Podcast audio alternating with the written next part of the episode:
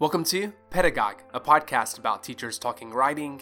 I'm your host, Shane Wood. If you haven't done so already, be sure to click that follow and subscribe button and rate and review the podcast. It would really mean a lot to me. In this episode, I talk with Cecilia Shelton about disrupting traditional technical and professional communication genres, embracing a black feminist pedagogical framework, digital and cultural rhetorics, social justice and anti racism, and historically black colleges and universities. Cecilia D. Shelton is an assistant professor of English at the University of Maryland, College Park. She is a technical and professional communication scholar whose work is situated at the intersections of digital and cultural rhetorics. In 2019, she earned her doctorate in rhetoric, writing, and professional communication from East Carolina University drawing on black feminist theory and praxis. Her research prioritizes the perspectives, goals, and experiences of black people and other communities structured into the margins as a way to insist on more equitable solutions to contemporary social, political, and organizational problems. Her dissertation work argues that black activism and the black rhetorical tradition in general is a kind of technical communication and offers a methodology that enables a cultural rhetorical framing of technical and professional communication. Cecilia, thanks so much for joining us. I want to start by talking about your approach to teaching technical and professional communication. And one thing I know is that you attempt to disrupt traditional norms or frameworks and expectations or assumptions about tech com and professional communication genres. Do you mind talking about how you do this work? I think that coming into a sort of tech com or business communications course, students sort of, you have to start with where students are. Um, and the first things that pop into um, into their heads are like the genres that they associate with um, technical communication or professional communication, right? And so um, I kind of start there. And what I've found out is that even though lots of undergraduate students, some of them, you know, you can't really profile them all uh, in, in sort of one neat way, but lots of them have never worked a professional job before, right? Some of them have never worked any job before, you know, and and others others of them have different kinds of um, professional and work experiences. But in spite of that, they all have really clear um, ideas and conceptions about what it means to communicate professionally right? So they can name some of these genres, they can sort of name emails and reports and memos and um, policies and handbooks as examples of technical and professional communication. Um, and they can talk about the kinds of impressions they have of those genres, the kinds of expectations they have around those genres. And and when you have these initial conversations with them, it's really clear that they sort of have absorbed from just the culture in general, if not their whatever kinds of education they've already had in these areas, that they understand the sort of norms that these forms of communication are meant to be objective and neutral and efficient and clear right? Um, and that they function in particular ways in um, institutions and organizations and industries and businesses right and their interpretation of how those genres of writing function is that is that they're doing fair and neutral work that they're not sort of valulated and so i think that the ways that we might typically approach teaching um, these teaching students to communicate in these common genres by introducing them to templates in some cases or you know a more rhetorical approach even by talking about the audiences that they might be encountering through these you know styles or genres of communication um, and what the generic features are right? That's important but i think it needs we need to disrupt those notions that that this kind of communication or any kind of communication can be neutral or objective. And, and so i try to sort of start with the idea that um, that neutrality and objectivity that that's a myth. And i find that it's not enough just to say that you know we're not being neutral or objective even though it feels like a report or a policy or an email does not have values embedded in it. It does. I feel like i want them to understand that we should pay attention to what values are embedded and how those are made less apparent to us because they come from the sort of cultural norms that we are told are acceptable, and how we then have an opportunity to be intentional about what kinds of values we want to take up when we're composing in those genres. In your article, Shifting Out of Neutral and Technical Communication Quarterly, you talk about using a black feminist pedagogy as a means for equity and social justice in technical and professional writing. This black feminist framework offers an alternative approach to teaching that helps you disrupt the traditional norms and expectations, right? It sort of takes a different stance um, than sort of a traditional, sort of Eurocentric, masculinist kind of approach to um, pedagogy where you know lived experience is a valuable kind of evidence where it's not necessary to feign this um, distance between your emotion and the object or the topic of your inquiry right? Instead a black feminist um, epistemology and, and then pedagogy invites students to value lived experience to think about their personal expressiveness, to think about personal accountability, to think about ethics, think about people. I, I think it's important to ask students not to only think about the, the business context and the objects and the topics that we typically discuss when we're talking about business and technical communication, but to also think about who are the people in these environments, right? Who are our colleagues? Who are the publics that we're serving? Who are our supervisors, our customers? Usually, that sort of figure in a student's mind is sort of a stick figure. Um, but if we were to add flesh and bones to that stick figure and not interrogate that, that stick figure would turn into probably a white, cisgender, heterosexual man who's middle class and educated, right? And that means something. And so I try to um, I try to invite students to think about other people and think about the ways that the emails and reports and policies and um, documentation that they're composing that they're also composing the environments and the context that other people live and work and play and consume within those contexts that have been composed by those documents. So, a Black feminist pedagogical framework allows us to analyze and ask students to think about traditional professional communication genres, such as cover letters and resumes and reports.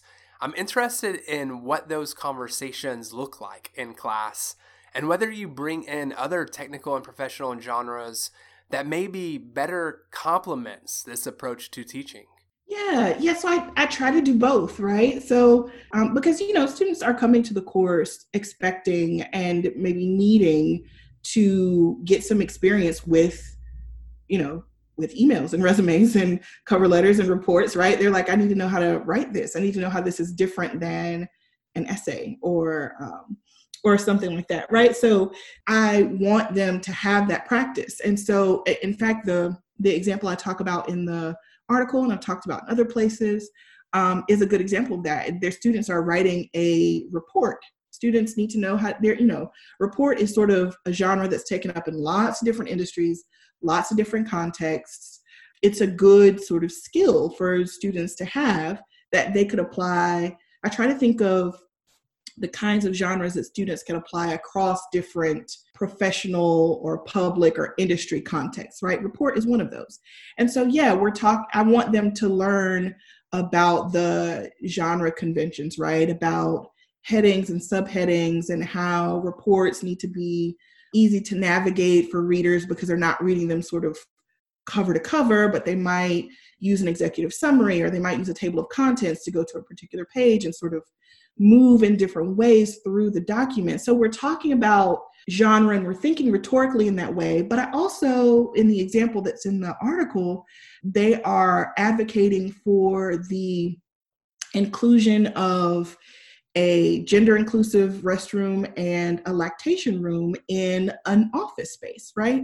And so I'm asking, and it's in like a, I think the way that it's framed in the assignment, it's in like a small tech company, right?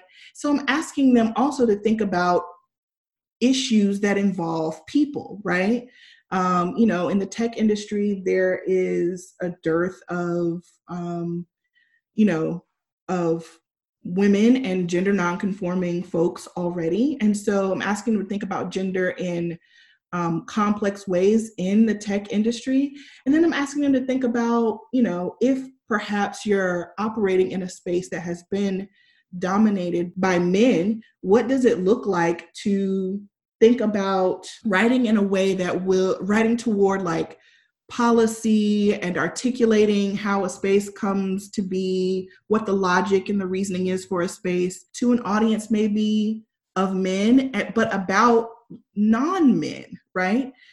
You're talking maybe to lots of men who don't have these lived experiences, but need to bring these spaces that are important into being.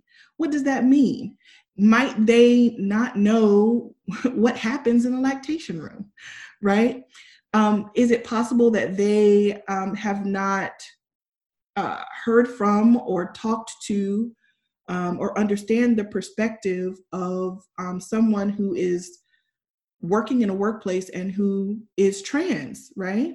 Or um, or gender nonconforming and needs to use the bathroom, right?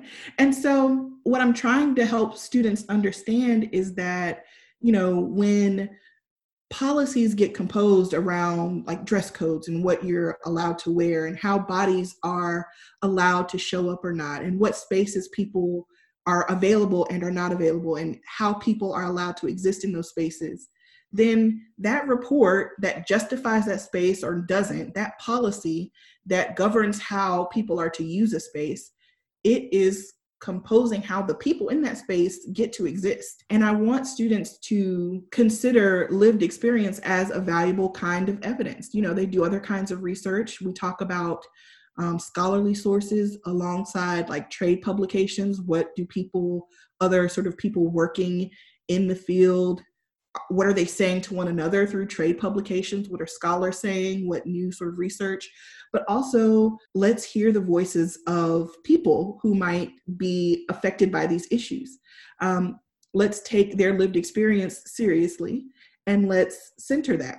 Your teaching also intersects digital and cultural rhetorics too. I was hoping you could spend some time talking about what it looks like to take a social justice based approach to teaching online and or building and constructing online curriculum that centers on social justice? Yeah, that's a good question. So I think I'll, I'll sort of marry my last answer and this one a little bit because I didn't quite get like I didn't quite get to this part, but I think earlier you asked me about like whether I'm looking for um, assignments or genres that sort of adapt more to the social justice like um, angle that I'm trying to take. And so I do um, I do those traditional sort of genres, but this past year I sort of added a project at the end that gets more at my own research um, and helping students to sort of continue in this disruptive uh, sort of perspective on tech com. So I asked students this spring and summer when I taught um, a version of this course to think about memes as a kind of technical communication. And so that kind of connects to the digital piece too, right? I'm thinking about,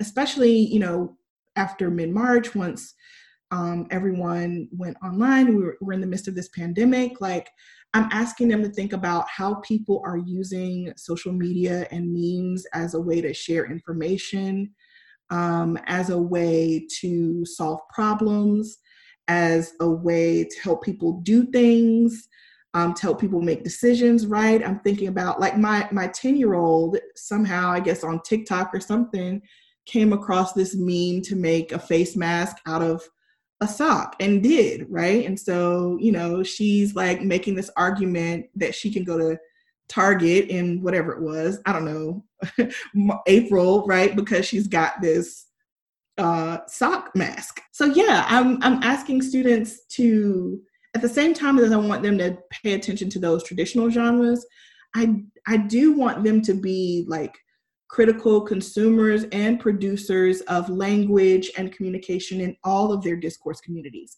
And you know, in a professional setting, you know, that's going to be their emails and reports and stuff, but you know, they're online and they're on social media and they are in even it's important for them to understand that um, in this day and age, the companies that they work for are online and on social media. And that is, you know, a job for someone that didn't exist 10 or 15 years ago. Somebody's managing social media and communicating on behalf of a company, specifically on a Twitter account through memes, right? These are important sort of discursive tools that, you know, they may have a level of access to and um, facility with because they're sort of accustomed to and native to that like context a little bit but i don't want to take for granted that they are consuming and producing those in ways that are critical and that they're sort of applying these frameworks that i'm offering them to those contexts. So i try to pull those things together. And you know i think there are ways we can do that you know around things like the pandemic and the kinds of stuff that we see coming out to help people navigate that. I think the activism that's happening right now, my research talks about activism as a kind of tech com, specifically Black activism on Twitter and my dis and other kinds of activism. And so just thinking about technical communication beyond sort of these uh, institutional, organizational, professional, right? Even those words are laden with certain kinds of assumptions. And there is work happening outside of you know workplaces where people are getting paid. Activism is work right? It's really really important work. Um, and so how are folks communicating in order to make that activism happen? And why aren't we pointing to that and calling it technical communication?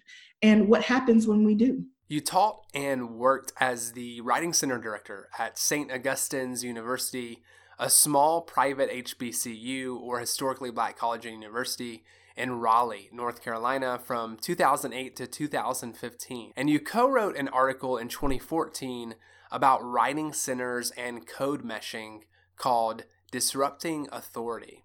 You talk about resisting notions of standardized English and you talk about marrying writing center practices with anti racism.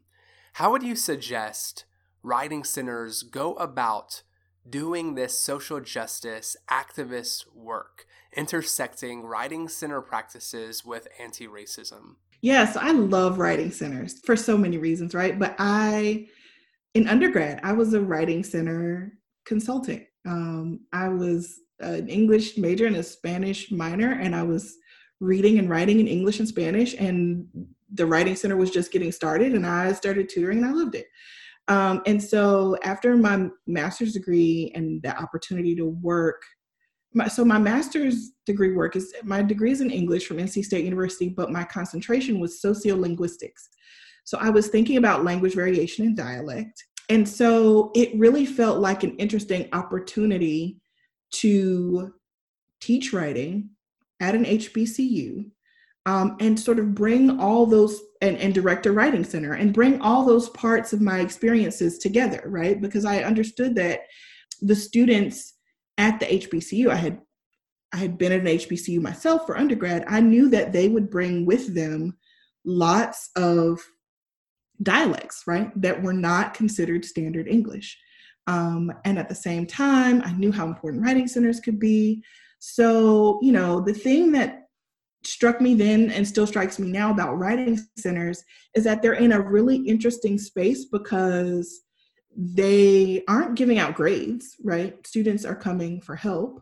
Um, and there are other kinds I recognize of like metrics of their success, but they're not giving out grades, but they do have a measure of like authority around what is considered good writing on a campus.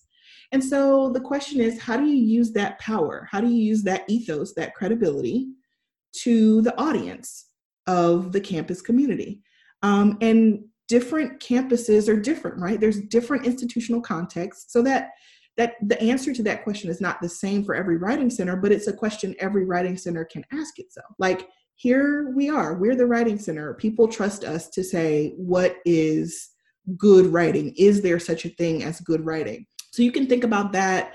Um, and we did at St. Aug, we did, you know, I, I spent some time in a graduate assistantship as an assistant director of the Writing Center at ECU, where I did my doctoral work. So we did that there. You can think about that in terms of what happens when students walk into the space. What do they see? What books do they see? What authors do they see? What consultants do they see? Um, how are those consultants prepared to talk about writing, right? How are they prepared? You know, we've had this uh, students right to their own language for decades now. How do we operationalize that?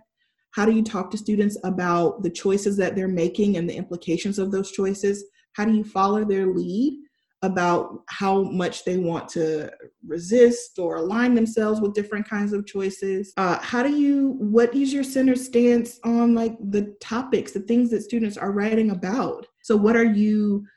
Affirming in in what students bring in. What does the space feel like right? What what kinds of bathrooms are available in the writing center? Going back to the assignment that i had my tech com students doing there are messages about who the writing center is in relationship to the students and the staff and the faculty.